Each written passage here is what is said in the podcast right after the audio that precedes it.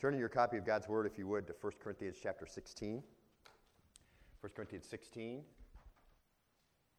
As we again return to our verse by verse study through uh, the book of 1 Corinthians, we're going to depart a little bit from the verse by verse today, as you know, as we did last week and again next week, as we take a look at some things that are part of uh, this passage that we're talking about. But over the last really three weeks, we've had as our focus the first four verses of 1 Corinthians uh, 16. These verses really have served as our home base to give us an understanding of, of uh, Paul's concern for the church, the collection for the saints in Jerusalem.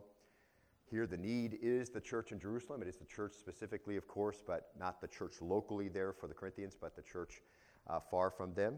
But the passage, as we've noticed, is a general pattern or a standard for all New Testament giving, so it bears examination for us as we understand and wish to understand more about how we're to do deal spiritually with what we have materially.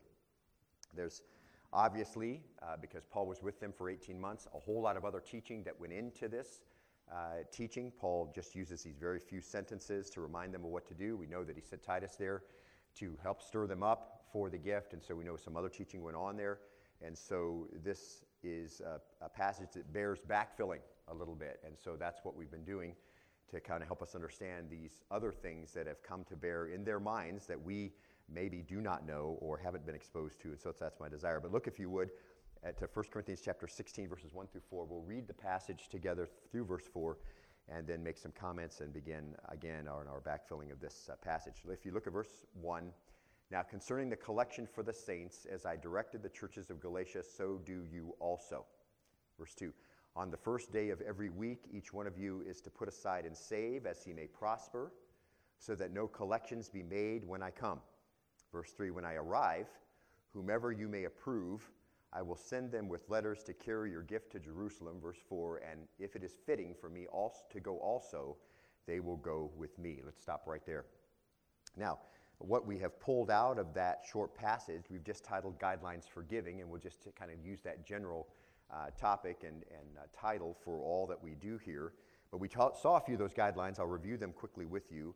Uh, number one, giving is the way the church's needs are met, and that's just obvious as we come into the passage.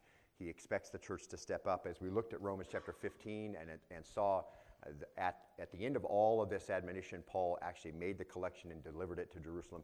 We know that they responded well. So uh, we understand giving is the way the church's needs are met. And number two, giving normally occurs as part of worship. And so we saw that in, the, in this part of the sentence on the first day of every week. Paul encourages them as they come together as part of their worship that they give what they're going to give, what they've set aside. We do that as well. It is part of worship uninterrupted. Our desire is really to begin at the beginning with, with musical worship of the Lord, using music to, to adore Him. Uh, in the middle of that, to read the word publicly, which Timothy says, uh, uh, Paul tells Timothy to do every time they meet together, and then to move into a more of a contemporary type of uh, musical worship, and then straight into our offering. And so our desire is really for that to ho- the whole thing to be just a part of the package of your worship to the Lord in a bunch of different ways. And then we move into the teaching of the word verse by verse to continue that as we respond to Him in obedience, which is the purest form of worship and adoration of the Lord, is to obey His commands. And so we then assimilate those commands, and, then as we see our life has, if it's varied from them, we, we bring our life in line. If our life is in line with them, we give the Lord praise for revealing that to us, help us to do it better. So uh, we understand how that works. We try to uh, do that here. You can see a little bit of a historical equivalent then. So what he's telling them to do, uh, the church typically does in some way or another. Now, um, first day of every week, of course, as they come together in the first century, that's what they do. For us, uh, we can give really in this modern era anytime we'd like to. You can click on a website and you can and you can give, but and you can set it aside and go online and do that, and that may keep you on track a little better because you, as soon as you're paid or however you prosper, you can give. But I think it's whatever you do, it's still uh, part of the worship that you have for the Lord as you say to Him, "What I have is out of what you have given me. You've given me everything, and I'm giving back some of that to you." Now, guideline number three we saw contained in the words, "Each one of you." really has to do with the normal action of a believer. So this is not some other upper echelon Christian who gives of what he has. This is, Paul says on the first day of the week, each one of you. And, and we saw it's superlative. So it is intended to mean each and every one. So everybody's supposed to get involved. And that is how the church's needs are met. So no super Christian does it. Everybody participates in meeting the needs of the church. Then we saw guideline number four, as we are to, as we see, each one of you is to put aside and save we saw those very important guidelines. Really, it is an, an intentionality uh, with uh, identifying an amount to give, to take it out of circulation. That's what it means to put it aside, take it out of your circulation of your economy and your family, and store it up or accumulate it for the collection. And this really puts the brain into action. This allows some rational thought, some evaluation of the need, the, your ability to meet the need, how you've prioritized your own life, and how you can reprioritize it to make sure that you do those things that the Lord has specified. And so these are very important principles for us, of course, very abbreviated, and obviously include some other teaching that we need to know, and we're going to look at that. But giving guideline number five, as he may prosper, is the passage uh, that it's referring to. And this is really what you're giving is based on how the Lord has blessed you. And so, however you've prospered, and that may vary week to week, it may vary month to month, it may vary year to year. Uh, it is based on how you've prospered. It it's not, doesn't say it has to be a lot, it doesn't say it has to be a little. It just has you evaluate how the Lord has prospered you and brought in income into your household. Out of that, that is the way you evaluate what you can do. And then that becomes really, and we'll see this over and over again, really God's measuring rod for your generosity. It's just very straightforward, one to one. However, you've been prospered, and, and in, in relation to that, that you give, that's the measuring rod for your generosity. So, Paul has given them uh, simple guidelines from the New Testament to meeting needs of the church, so he expects them to respond. So, he says this He says, So, no collections uh, be made when I come. And so, a very important, again, part of that He's not going to browbeat them when he comes. He's not going to appeal to their emotions and stir them up in some way by showing them some, uh, you know, important uh, pictures or whatever it may be of, of some uh, of the, of the outcast or whatever. He's, he's appealing to them uh, from a very basic understanding of how the Lord expects uh, the needs to be met inside the church. Uh, he plans to come. He's going to collect what's been given. He's going to go with a group of representatives from the church. So there are faces connected with the money from all these Gentile churches, making a connection to this church in Jerusalem and saying, We love you. Here we are. We're bringing this long di- from this long distance here to you to meet your needs. So he's not going to come and try to convince them after he gets there. He's not going to pass the plate twice. Uh, he wants them to think this through. And he says, Understand the need embrace your opportunity, and this will be a time of blessing for them and a time of blessing for you. And we'll see that further as we get to 2 Corinthians 8 and 9. Now, obviously, a large amount of understanding that's implied in Paul's statements. And last week, and again this week, and perhaps again next week, and I can kind of verify that's going to be the case, I want to address some of those common questions that are connected with this and perhaps could come up based on an experience that you may have that's different than what we see here and really, this is just an opportunity, if you will, to round out our understanding of biblical teaching on dealing spiritually with material things. And we saw last time together, there are a number of passages in the Word of God that are connected to blessing as a result of faithfully giving. This is not some peripheral uh, understanding of the Scriptures, it's just everywhere. And last time we looked at Proverbs 22 4, and it says this verse 4 says, The reward of humility and the fear of the Lord are riches, honor, and life. So, three things in general are observed as God's positive reinforcement for humility and the fear of the Lord. That's riches, honor, and life. Now, this is not the first time we see passages like that.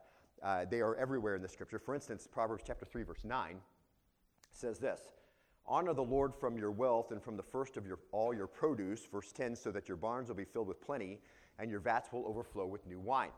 Now, of course, honoring the Lord, if you will, uh, has to do with how you give it. It has to do with um, using it in a way that reflects His desires and His priorities. This is the way you honor the Lord with your wealth. Uh, 1 Corinthians 16, 1 through 4, gives us a way we can do that, as we looked earlier about laying up treasure in heaven.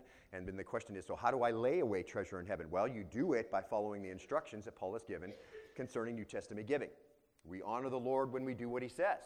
We, uh, when we do it with material things, uh, we recognize that He's the giver of everything, so we honor Him, and He is honored when needs are met. As we'll see in 2 Corinthians chapter 9, this great thanksgiving given to the Lord because people give and the church's needs are met. We honor Him when we're generous and when we're sacrificial. We honor Him when we're faithful because He is and does all those things. And so we resemble His nature when we're like that. And of course, because everything we have comes from Him, it just seems obvious that that's how we should, we should respond. Now, when we do that, then, as we look at Proverbs 3, 9, and 10, uh, we can look to Him to, to supply for our needs. We can look to Him to provide for our future. Uh, we look to Him so he, to provide so that we can abundantly share. But of course, as we look at that passage, it's possible that as we've studied those and others that we looked at last week, uh, about giving and that being the normal action of worship for all believers, and, and, and giving is setting aside and saving a proportion to how you've prospered. And of course, knowing that when you do that, uh, that form of worship, that God's promised to bless that over and over again in the scriptures, as you read that and as you see those things, uh, you may uh, have been thinking as we go through that, well, I, I, see that's true from the Word of God, but that doesn't seem to be true from my life. I, I don't seem to line, that doesn't seem to line up with how I see the Lord has, has promised for that to happen. And if that's the case, then these messages are for you. And they're designed really to be a survey of the scriptures, and that's all we're going to do. Uh, instead of verse by verse through 1 Corinthians 16, we're taking a pause for a couple of weeks, and we want to do a survey to help us evaluate our own position. As I said last week, I, am not pretending to know every possible situation uh, or how God is working in your life at the moment. It's simply this I'm just going to look at some very straightforward passages from the Word of God with the things that we do know are true, and then let the Holy Spirit, through God's Word, reveal to you perhaps how that applies or does not apply. Now, we looked at a few questions last week that could help evaluate what our position may be from the Word of God. And, and we kind of stopped partway through because we ran out of time. So I'm going to sum those up quickly and then move on to the ones we didn't get to. So in just the next few minutes, I'm going to give these to you. If you missed them, you can certainly log on and you can catch that in archives on, the, on our website and catch them in, at length. This time, I'm just going to just abbreviate them. And, uh, and then, Lord willing, we're going to answer a question Do I love money? Because really, that's the ultimate question we need to ask. Because we see that over and over again to not do that. So, we're going to ask a few questions that all really fall under that category Do I love money? And we'll ask that question, and there's some very important passages that help us figure that out. And so, uh, this is really a departure, as we said, from our norm, and, and we're going to return to that study here in just a couple weeks. Now, Let's undergird, uh, undergird, if you will, Paul's very simple, direct passages in 1 Corinthians 16, 1 through 4. So we asked last time, question one, am I selfish? Do I not have what I need? Am I not been blessed back by the Lord because I'm just selfish? And, and in other words, I've been keeping what I'm supposed to be giving away. So in other words, I've, I've kind of claimed that there's a portion of my what I've prospered that should have been given away, but it wasn't given away. I just used it for myself. And so uh, in order to give it, of course, you have to be putting it away and taking it out of circulation. And if you're not doing that, then it's going to be difficult for the Lord then to be involved in your economy uh, and, and then fulfill the promises that He said are true about faithful giving. And so, Proverbs 11 24, uh, this may apply to you. There is one who scatters and yet increases all the more. In other words, there's somebody who's very generous and yet it seems like he wouldn't have enough and yet he has more than enough. And there's one who withholds what is justly due, in other words, doesn't set aside uh, what they should be setting aside in proportion to how they've been given, and yet it results only in what? It would seem like that person would be more wealthy because they're not giving away, they're just hoarding it, and yet that's not the observation from Proverbs. And the generous man will be prosperous just in general, and he who waters will himself be watered. And that's just general principles from the Word of God to help us understand that God cares about those who have need, and He cares about those who are meeting the need, and He makes sure that both have what they need. And so you, you may not have enough because you withhold what you should give, and really, the remedy, as we've looked at this over and over again, the rem- as we just think about remedy, so if this is me, then how can I fix it? Well, it's just obvious, right? Respond to the Lord's instructions and give. You know, start setting some aside and taking it out of circulation and saying, okay, in proportion to what I've been given from the Lord, this is the amount I'm going to give back.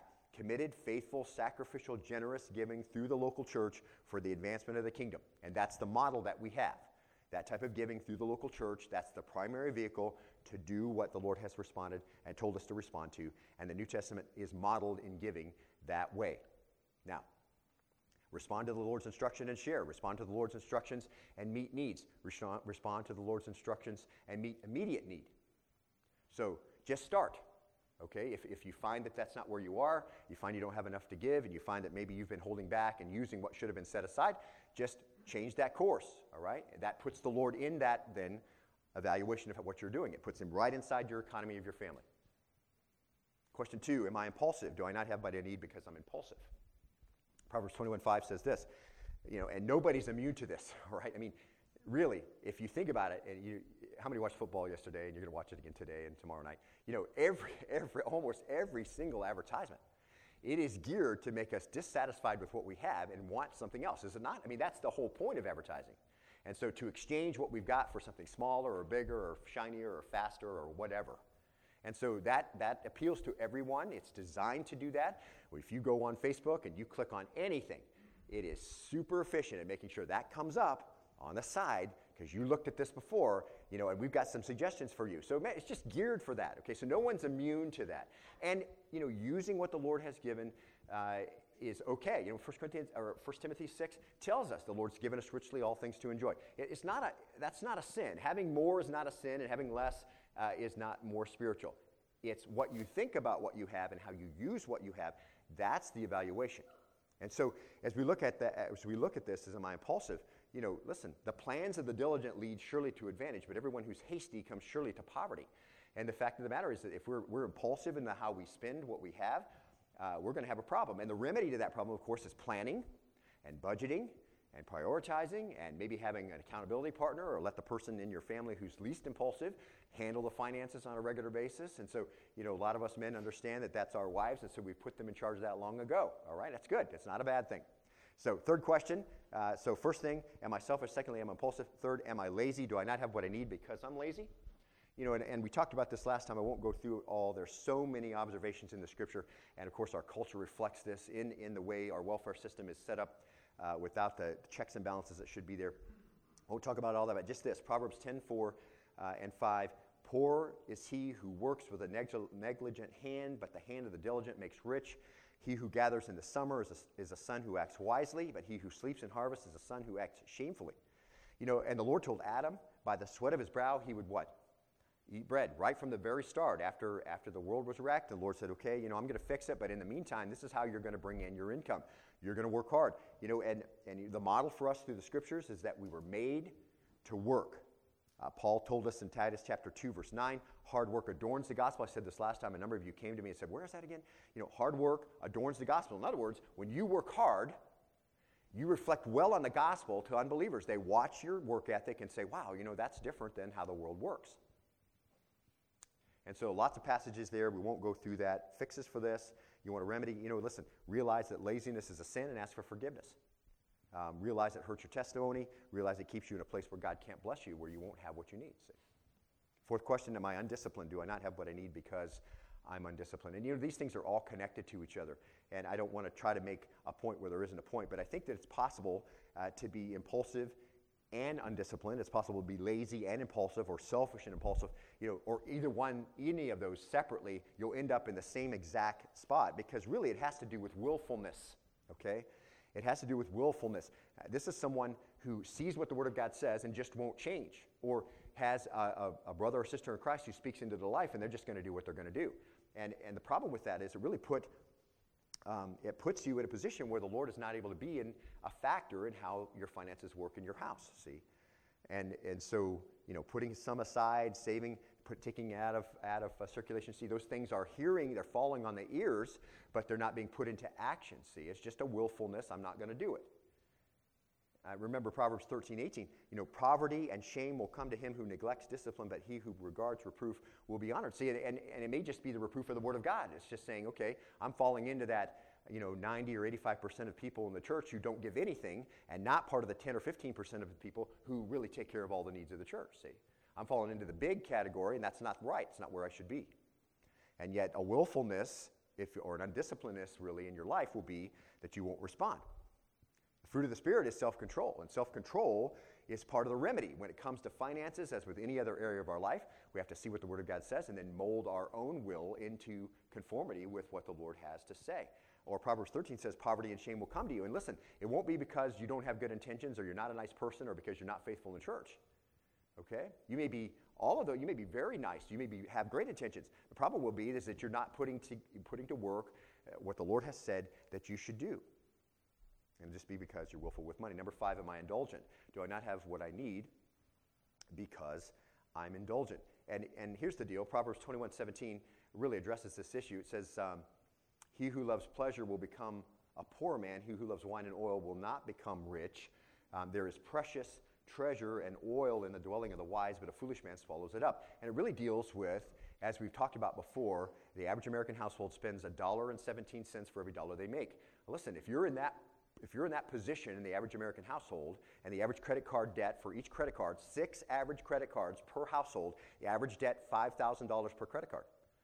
Listen, if you're in that position, you're spending money God hasn't even given you yet, and there's no way you'll ever have what you need to give and set aside and take it out of circulation unless you just put it on your credit card, which is not what the Lord wants you to do. You're imposing on the Lord for what you haven't even made yet, see? And so what ends up happening is we're just kind of consuming that because we're indulgent, and it really deals with consuming everything that comes in. And large credit card debt on things like eating out and entertainment will leave us nothing to show for that purchase. You'll be paying on that purchase for years, but you'll have not, you won't have a washing machine there. You won't have a car in the driveway. You're not going to have a, a house to live in. What you'll have is debt with nothing to show for it, see?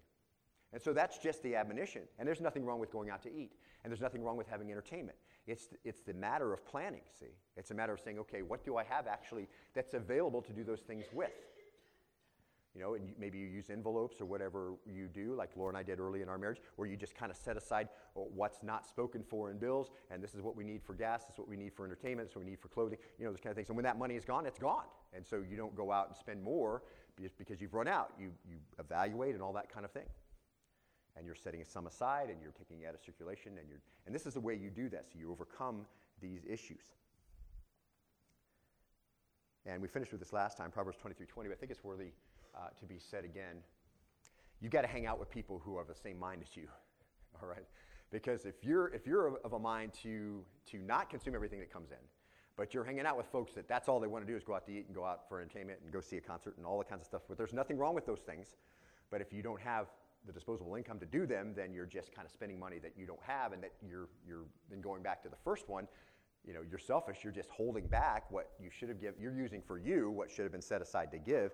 And so don't be with, that's the idea. Don't be with heavy drinkers of wine. That's people who practice drunkenness. Don't be with gluttonous eaters of meat. That's people who overeat. Uh, for the heavy drinker and the glutton will come to poverty, and drowsiness will clothe one with rags. And those are just a few of the ways that indulgence then with wealth will bring you to poverty and leave you with nothing to give and unable to obey the guidelines that we find very simply in 1 Corinthians 16, 1 through 4. So, planning and budgeting and using cash.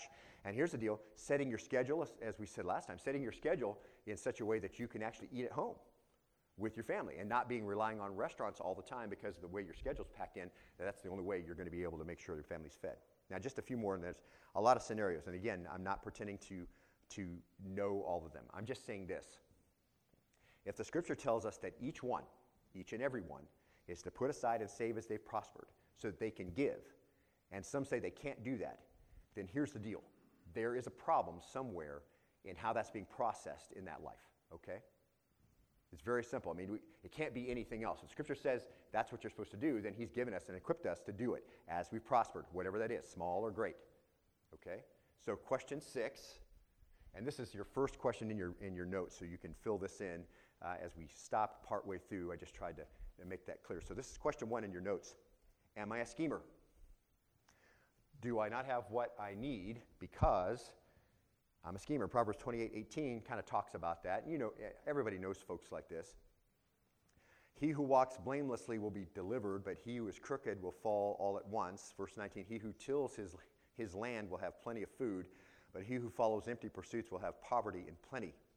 A faithful man will abound with blessing, but he who makes haste to be rich will not go unpunished. Now, just a general inspired observation about how life works. Uh, blamelessness has to do with what's right and fair. So he who is blameless will be delivered. So, in other words, versus crooked ways, versus underhanded ways in order to bring in wealth. You know, working like we saw, he who tills his land will have plenty of food. Working like we saw provides for needs. Faithfully putting in, a, you know, a full day's work for a full day's pay. Uh, all other things being equal, you're not consuming more than's coming in. You'll have what you need. And that's, that's versus following empty pursuits and, and things that perhaps will get you rich quickly. Faithful, which is following God's instructions for material things, versus trying to get rich at all costs or whatever it is. See? So, am I selfish, la- impulsive, lazy, undisciplined, indulgent, a schemer? These are all just questions that we want to be able to say no to. Okay, just a few more. Uh, question seven, this is number two in your notes. Am I really in need of more, or do I just want to raise my style of living? And this really requires a lot of, a lot of discernment okay? A lot of discernment, um, as all these things do. But I love Psalm 127, 1 and 2. It is so full of wisdom uh, in regard to planning, but it's also rich in the Lord's provision. Psalm 127, 1 says this Unless the Lord builds the house, they labor in vain who build it. Isn't that great? You can be working hard to build whatever it is around you, but unless the Lord builds it, you're laboring in vain. Uh, unless, the, unless the Lord guards the city, the watchman keeps awake in vain. The Lord is in all those issues. It is vain, I love this part. It's vain for you to rise up early and retire late to eat the bread of painful labors. Catch this. For he gives to his beloved even in his sleep. And that's not saying don't work hard, because we see that everywhere else in Scripture. All it's saying is it's just dealing with being addicted to work. It's, being a, it's dealing with desiring to raise your level of lifestyle to a level that you think is, is commensurate with who you are or whatever. That's a workaholic. It really has to do with chasing at hard after material things above all else. See, chasing the dream above everything else. You know, starting with one house and living a couple years, and then you're moving up to another one and a way bigger mortgage, and then another one, because that's commensurate with your level of whatever you've arrived at. See, and it's it, you know, Psalm says this. It's it's it's um, it's vain for you to rise up early, retire late, eat the bread of painful labors. He gives to his beloved even in their sleep. See, who's that? Those are the ones that you know. You respond to the Lord's in obedience as He gives you instruction concerning all the areas of your life. He's able to give to you, and you don't even lift a hand see. And all of us, if you've been in that position where you've been obedient to the Lord, you know how that works, okay? Psalm 102, 24. Oh Lord, how many are your works in wisdom? You've made them all. The earth is full of your possessions. So ultimately, as we see this over and over again, who owns everything? The Lord does. Does it all belong to Him? Every scrap, everything, everything, everything in the mines, everything on the, on the hills, the hills themselves, everything belongs to the Lord. So everything we have comes from Him, right?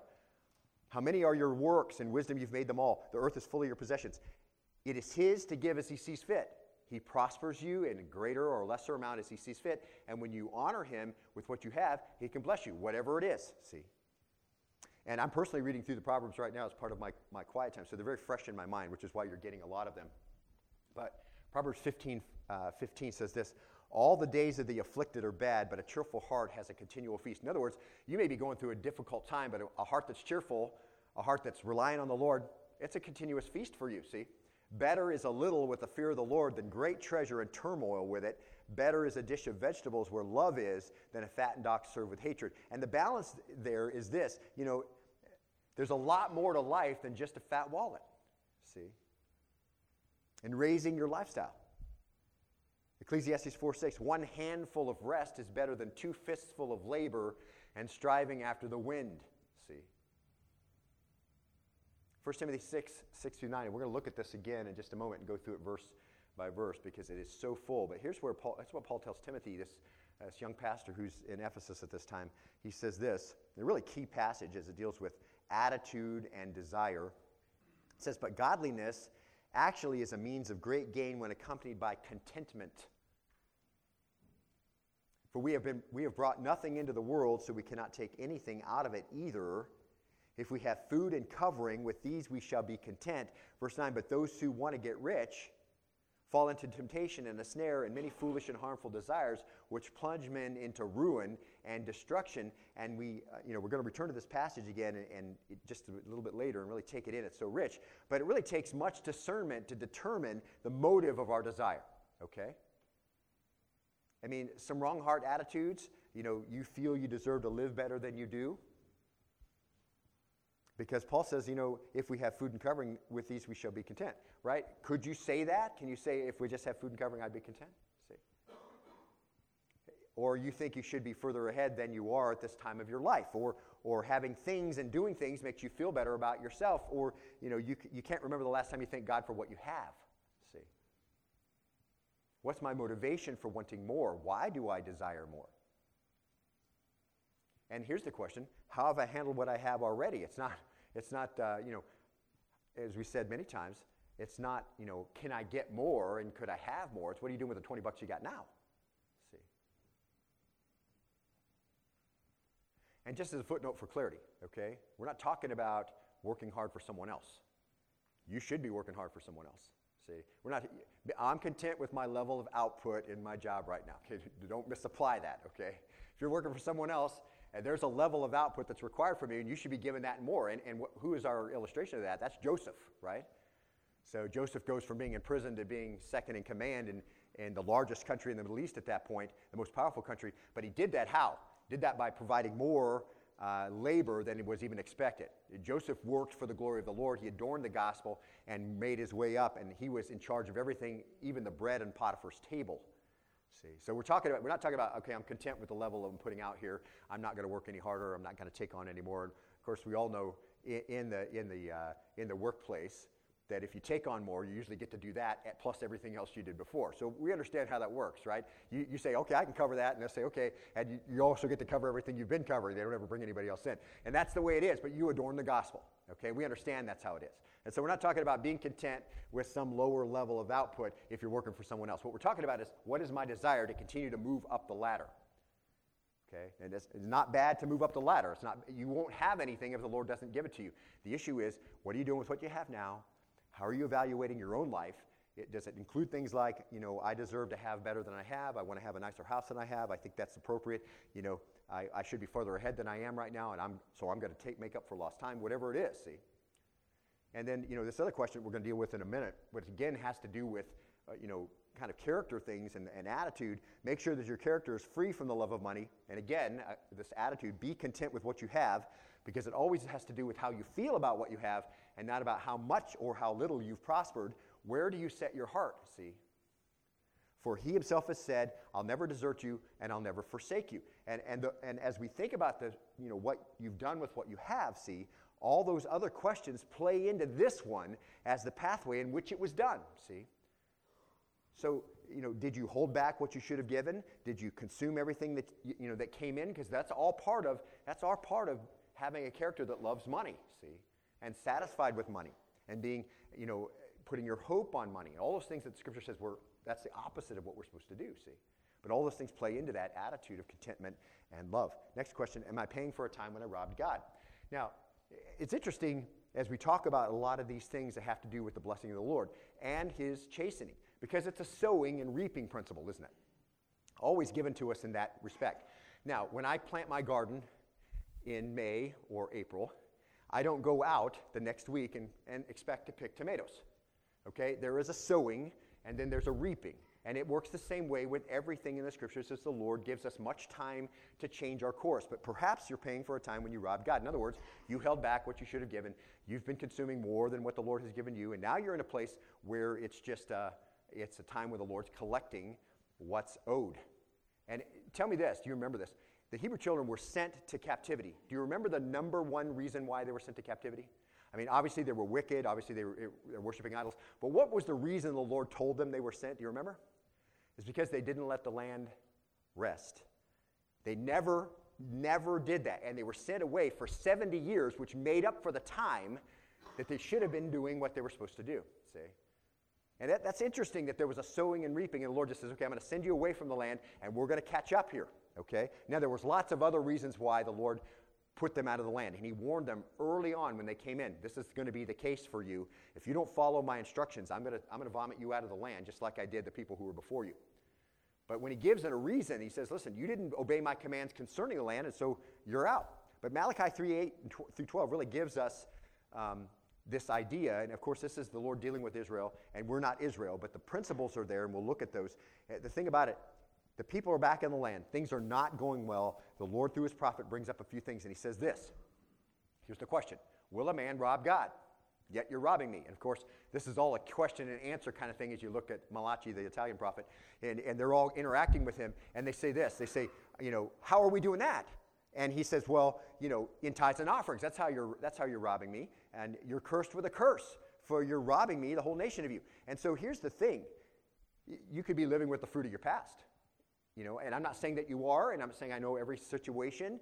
I'm just saying you may be living with the fruit of your past, a, a, a lifestyle over time of withholding what's you're supposed to be setting aside and giving, whatever it is, consuming everything that comes in, and now you're in a position where you're in a lot of debt. You don't have any anything. You know, the you know, the month uh, still is still going when the money runs out, and all of that. Okay, so you know habits we talked about where you misuse what God's given you. You know, and again we have this example from Israel. But these are really solid principles. We don't, we don't live in a theocracy, okay, where, where the tithe went to support the priest and the government and that was known as required giving. We don't live in a theocracy. We live where we pay taxes, right? And, and Romans chapter 13 says we're supposed to pay them, okay? And the offering, though, is mentioned here, right? And that's a free will offering, just like what we're talking about right now.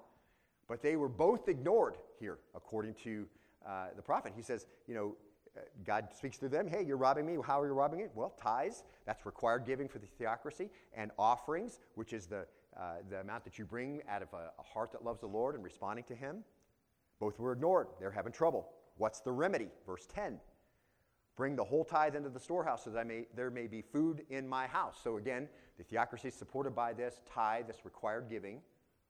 And test me now in this, says the Lord, if I'll not open for you the windows of heaven and pour out for you a blessing until it overflows. Then I'll rebuke the devourer for you, so that it will not destroy the fruits of the ground, and nor will your vine in the field cast its grapes, says the Lord of hosts. All the nations will call you blessed, for you shall be a delightful land, says the Lord of hosts. Now, the whole passage can be abused, and all that language forced into the New Testament, and we're not going to do that, okay?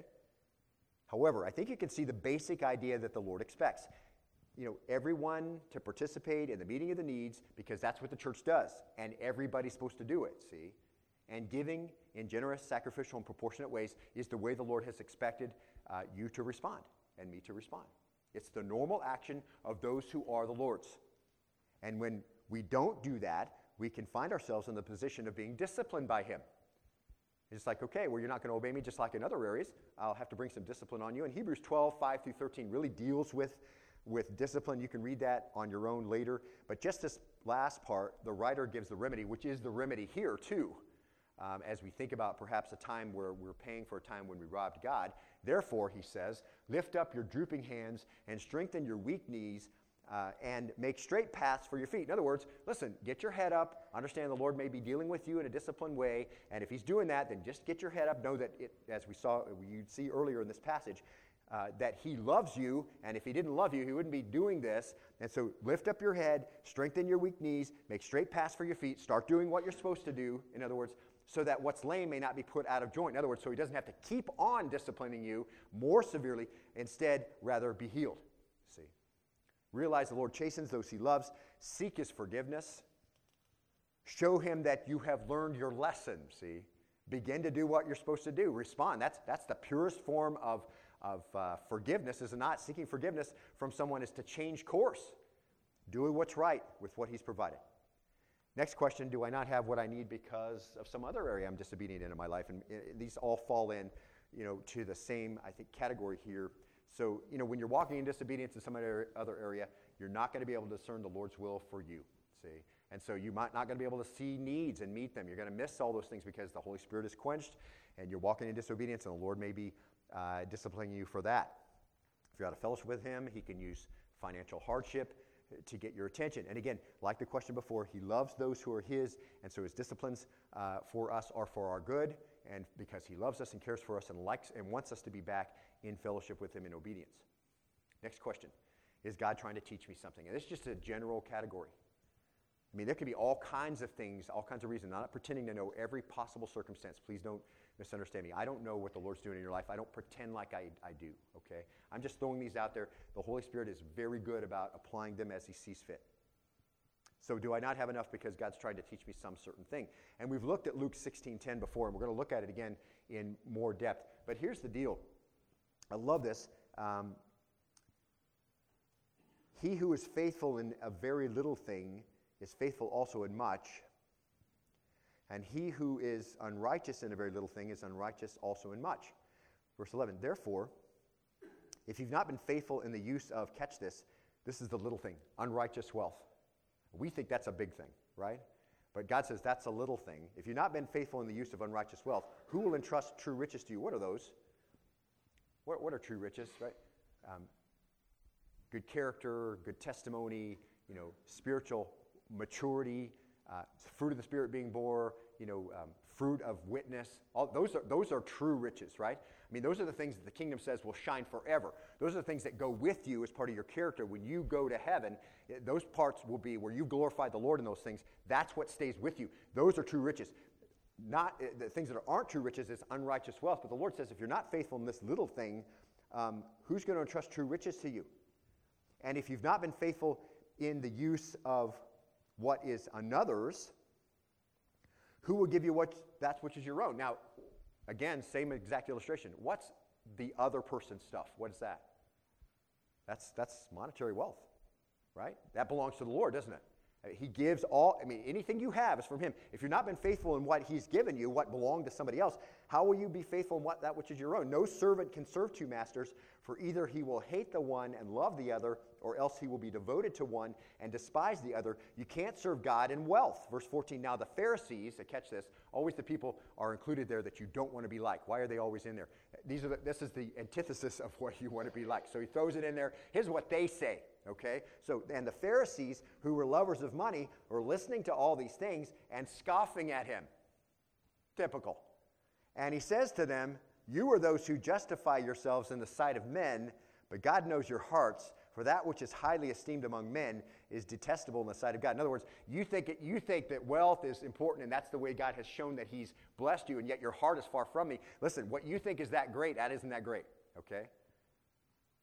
Now, what's the topic of these verses? I mean, it's really straightforward. It's what? It's money. I mean, that is the topic of those verses. And, and here's the thing maybe your shortfall is because he's looking for a hard attitude in you that isn't currently there. Maybe he is shaping you for kingdom work, and so he's using difficult financial times to make you all the more reliant on him, and where you just respond to him in obedience regardless of whether you have a lot or you have a little. And you're just being in proportion to how you've been blessed, you're just going to be faithful. And it doesn't matter. You're going to be like the Macedonians. In the wealth, uh, in all the difficulty they had, they had a wealth of liberality. They just said, okay, I'm, I'm going to be faithful no matter what. And I love that they're the example in 2 Corinthians 8 and 9. Those who didn't have very much, because it makes it easy for all of us to relate to that when we're going through difficult times, see? Maybe He's helping you work on priorities. Maybe that's why it's a difficult time for you right now. Maybe He's trying to refine you. Maybe he's, you know, this is a test from the Lord to see if you're going to be focused and see if you'll be faithful in a little thing. See? Maybe, maybe He wants to develop a more intimate prayer life with you. That'll do it, won't it? Difficult financial times, all of a sudden, you're having a lot of prayer life with the Lord. And other things too, difficult people, difficult you know, hardships that you're going through, health issues. That'll bring you right to the throne all right away, right? If that's been your habit before, you're right back there. And that, the Lord loves that. See? And those things may be the remedy, right? I mean, changing those things, hard attitude, you know, realizing He's shaping you for kingdom work and you're ready, you know, you know, shaping your priorities, refining you, you know, see if you're focused and you're going to be faithful in a little thing. See, all that kind of stuff, that's the remedy. You begin to respond correctly. Maybe that's it. I don't know. And so, as, as, as James 1, 2, and 3, 4 says this, he says this Consider it all joy, then, brethren, when you encounter various trials. Maybe it's this. Maybe it has to do with finances. Maybe it has to do with health. Maybe it has to do with um, difficult times in your job or, or whatever that may be, your marriage. Consider it all joy, my brethren, when you encounter various trials. Why? it's like, why would I think that would be fun? Knowing that the testing of your faith produces endurance, and let endurance have its perfect result, so that you may be perfect and complete, lacking nothing. Be content to be where you are, right? If it's a difficult time you're having, uh, respond correctly to the Lord. Uh, respond as He has clearly shown you to respond. As we deal with this issue, respond spiritually with material, material things. That's God's desire for you mature, complete, lacking nothing. And sometimes He uses financial trials to accomplish those things. And you may experience any of those things or none of those things. They may not apply to you at all. God might be using your life, here's, and we said this before, to prove a heavenly point. Job had no idea what was going on in heaven in a conversation concerning him. And all of us hope that God's not having any conversations with Satan concerning us, right? We'd prefer that not to be the case. But maybe the Lord's proving a heavenly point through your life. And He's bringing you through a very difficult time. And maybe it's financial, maybe it's health, maybe it's whatever. And so the Lord's proving a, uh, proving a heavenly point through the way that you respond to the difficult times that come to your life. Because, you know, what about Job? Everything material was stripped from him. Did that change his course at all? Not a bit. Naked have I come from my mother's womb, and naked I will return. And yet, he always said he would praise the Lord, right? He did, I mean, it grieved him greatly that he lost some things that he lost, but he didn't, wa- he didn't waver in his faith. And so, what did Satan have to do? Well, Lord, yeah, I mean, first he said, take away all he has, he'll curse you. And that didn't work. Then he's like, well, all right, well, if you take away his health, then he'll curse you. And then the Lord said, okay, take away his health. You can't harm his light, can't take his life, but take away his health, see what happens. And so a heavenly point gets proven. And Job comes along in his walk with the Lord too, doesn't he? Job learned some things from seeing that he only heard with his ears, it said. Now he's seen them. So here's the deal maybe it's a heavenly point that's getting proven.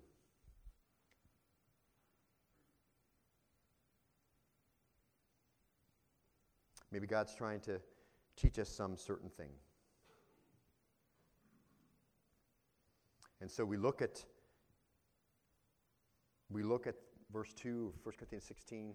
It says, On the first day of every week, each one of you is put aside and saved as he may prosper. And we deal uh, with the issues. We bring our lives in line then with God's plan so that we can have him in the process and most of all for his glory. And, you know, we get there by asking, okay, all right, what does the Bible say? What does it mean by what it says?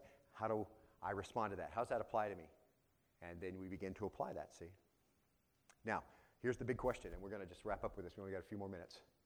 Here's the question that's underneath all those things, okay? And we see, we've seen already several passages that deal with this, so I want to deal with this. And we only got a few, just, we've got enough time to get, I think, two points here. We'll finish this up next time. Do I love money? Do I not have what I need because I'm trying to serve two masters, as we saw in Luke?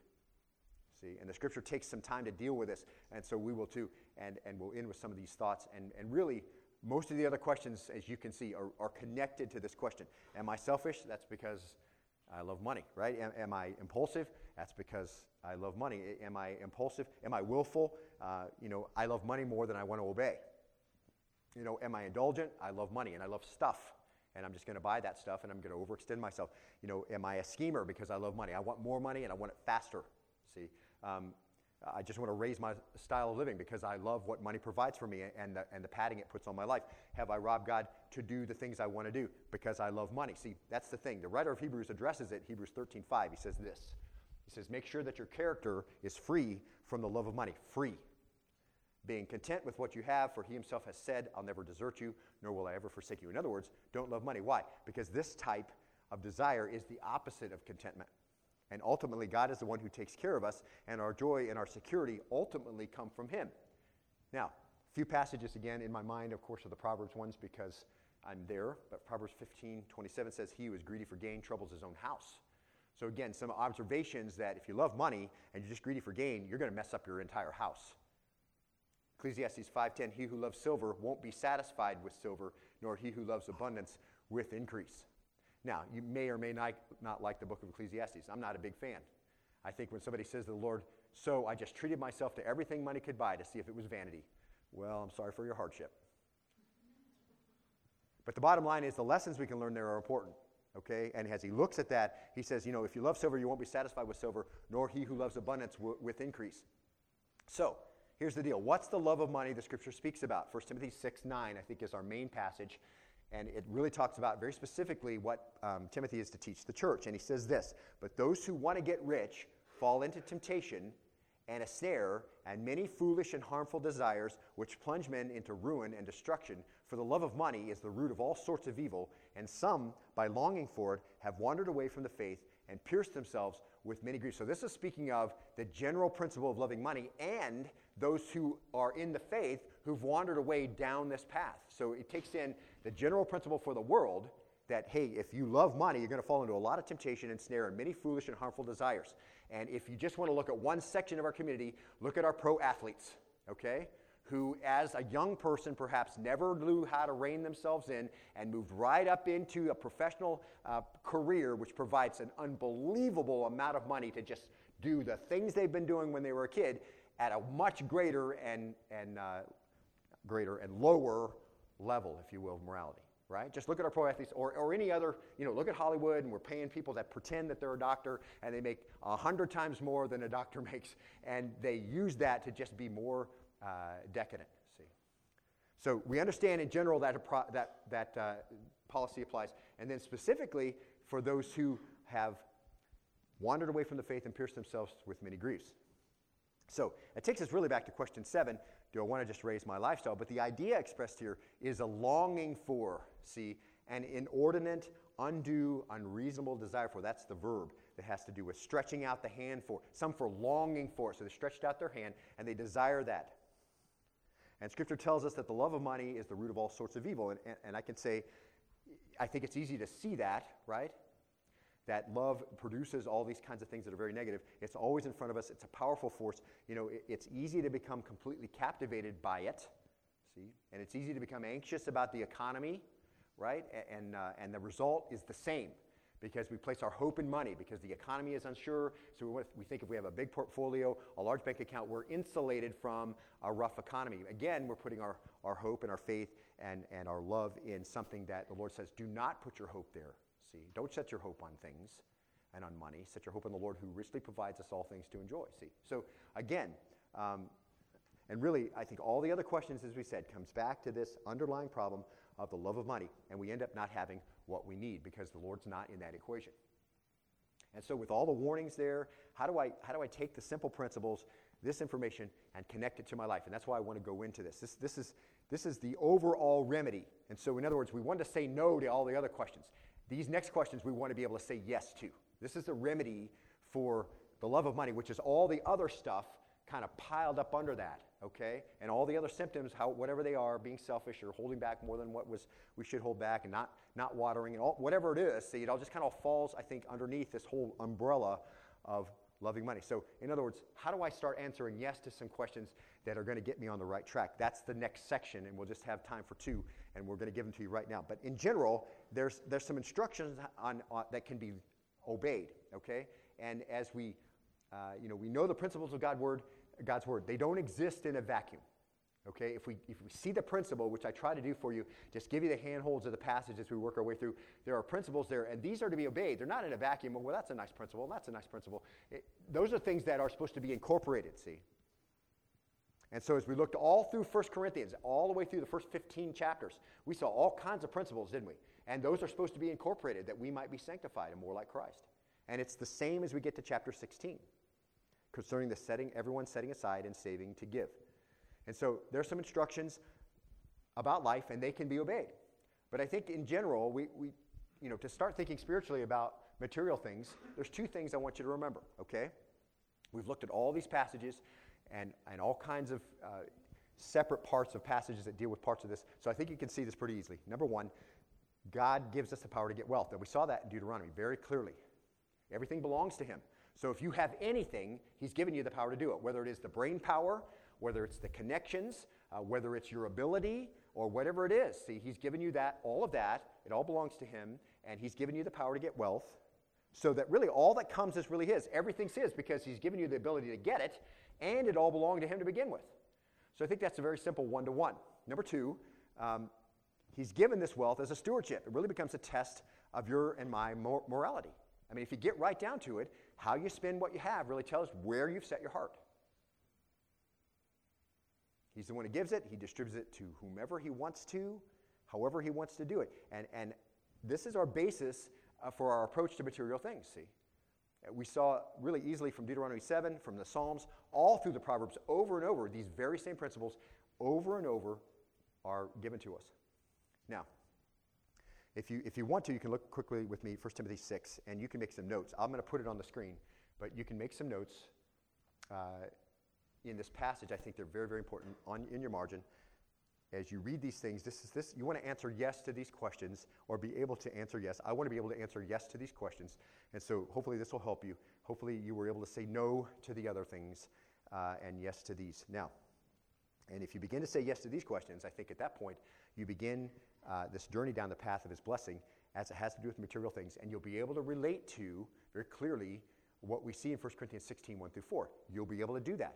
You'll be able to set aside, take it out of circulation, save it and give it, meet immediate needs, all the things that we know the Lord considers important uh, and that He blesses. You'll be able to do that when you start saying yes to these things. 1 Timothy 6, 7, for we have brought nothing into the world, and so we can take nothing out of it either. Number one, are you ready to agree with God that everything you have comes from Him? You brought nothing into the world, and you're going to take nothing out of it. So that means that anything that you have in the intervening time, that all belongs to Him. Can you agree with God and say, Yes, everything I have is, belongs to Him? And that could be a big step for some, because you may have imagined that because of your expertise, that you have what you have, or you have a lot more than everybody else just because you're really good at X. But I think that that has to be set aside. If we understand scriptural principles about wealth and dealing spiritually with wealth, We have to say, okay, I'm ready to agree with God that everything I have comes from Him. You have no ability, I have no ability, no power to bring anything into the world. I have no ability, no power to bring anything out of the world, and that includes everything we use to bring in money, our intellect, our talents, our connections, our wisdom, our, you know, people who have given it to us through through inheritance or through gifts or whatever it is. So you've got no power over that. The Lord directs all those things in His providence because He is in charge of all of it and it belongs to Him. So you didn't bring anything in, you have no power to bring it back. So, you know, the Corinthians were boasting about their abilities, you know, judging each other on each other's shortcomings. And so Paul says in 1 Corinthians 4 7, remember this? He says, um, What do you have that you did not receive? And if you received, did receive it, why do you boast as if you'd not received it? And so just very straightforward rhetorical questions. What do you have that you didn't receive? A big nothing. And if you did receive it then, if that's the case, then why do you brag as if you hadn't received it? I don't know. Now look at the next verse, we'll, and we'll close with 1 Timothy 6 8. If we have food and covering, with these we shall be content. Now, if we only had that, we would fall into the 90 percentile of the rest of the world, wouldn't we? For the most part. And here's the deal Can you say yes to God that you'd be content with just those things? Now, it might take some adjustment, right?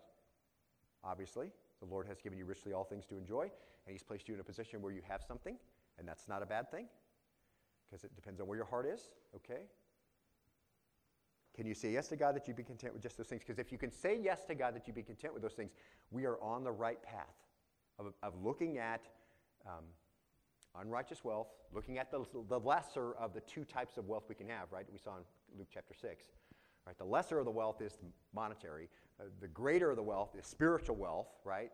Being mature in the faith, being faithful in your witness, you know, seeing fruit from what you're doing, those kinds of things. So, can you say that you'd be content with just those things? If you, all you had were the necessities of life, could you agree with God that that was enough? That's hard, isn't it? That's hard. That's why I'm only giving you those two. I think those two, between them, everything you have comes from Him. Can you say yes to God you be content with just those things? That's enough at this point to just kind of ponder that. Can you say yes to those things?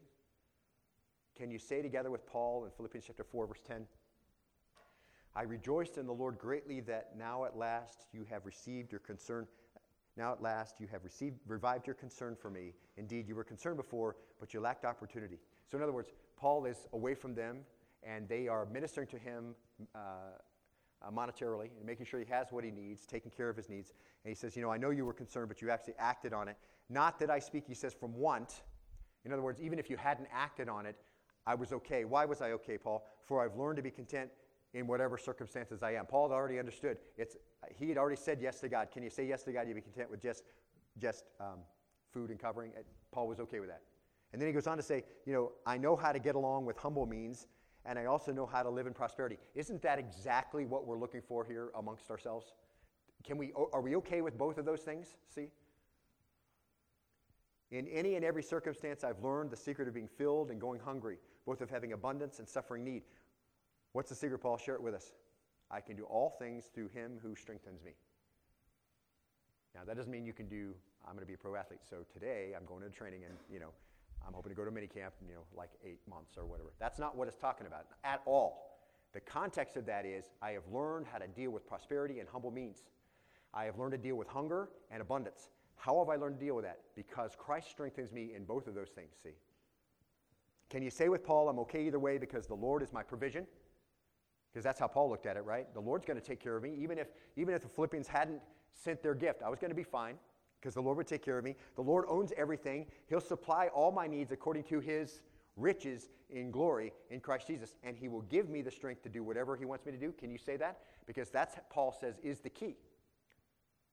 In all honesty, can you say that? Because if you can see, you're beginning to handle material things in a spiritual manner, and that's an attitude then that God can bless.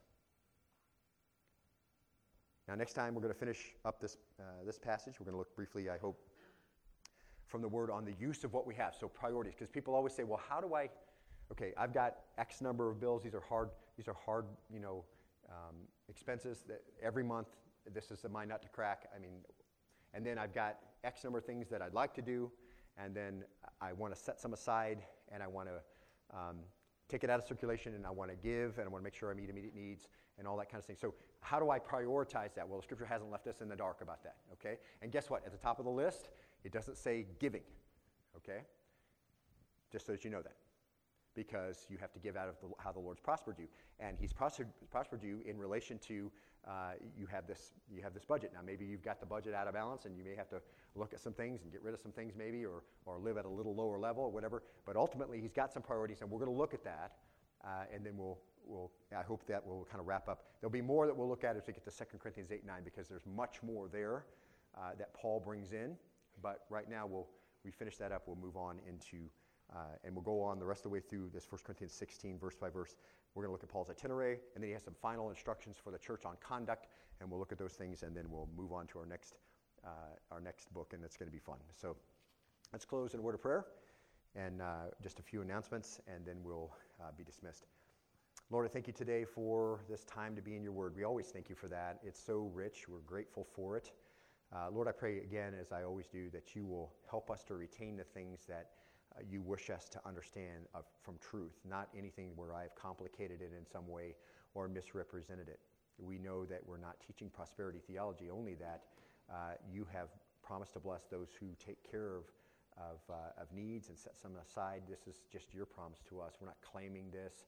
We're not saying you owe it to us. These are things that you've promised to do. You've got lots of ways to pay back and it not, might not necessarily include wealth and health.